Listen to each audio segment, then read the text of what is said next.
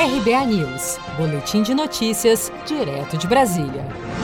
Bolsonaro barra reajuste a servidores e sanciona com vetos o projeto de socorro a estados e municípios. O texto do projeto de socorro financeiro de 60 bilhões será publicado no Diário Oficial da União desta quinta-feira, dia 28. Na última terça-feira, 26 de maio, o presidente assinou medida provisória concedendo aumento de salário para bombeiros e policiais do DF. Bolsonaro se reuniu na semana passada com a participação dos presidentes da Câmara, Rodrigo Maia, e do Senado, Davi Alcolumbre, com governadores de todo o país, através de videoconferência para tratar sobre o congelamento do salário dos servidores públicos até o fim do ano que vem. Então, aqui, nesse projeto, o que a gente pede o apoio aos senhores é a questão de manutenção é, de um veto muito importante que foi largamente discutido, é, que atinge parte dos servidores públicos. Em comum acordo com os poderes,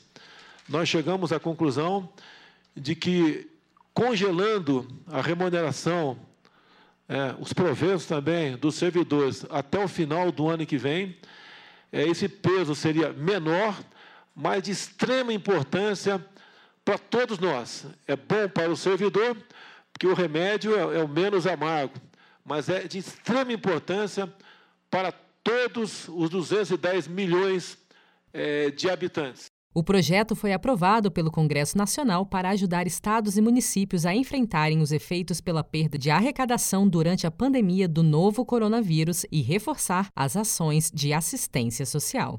Com produção de Gisele Monteiro, de Brasília, Daniele Vaz.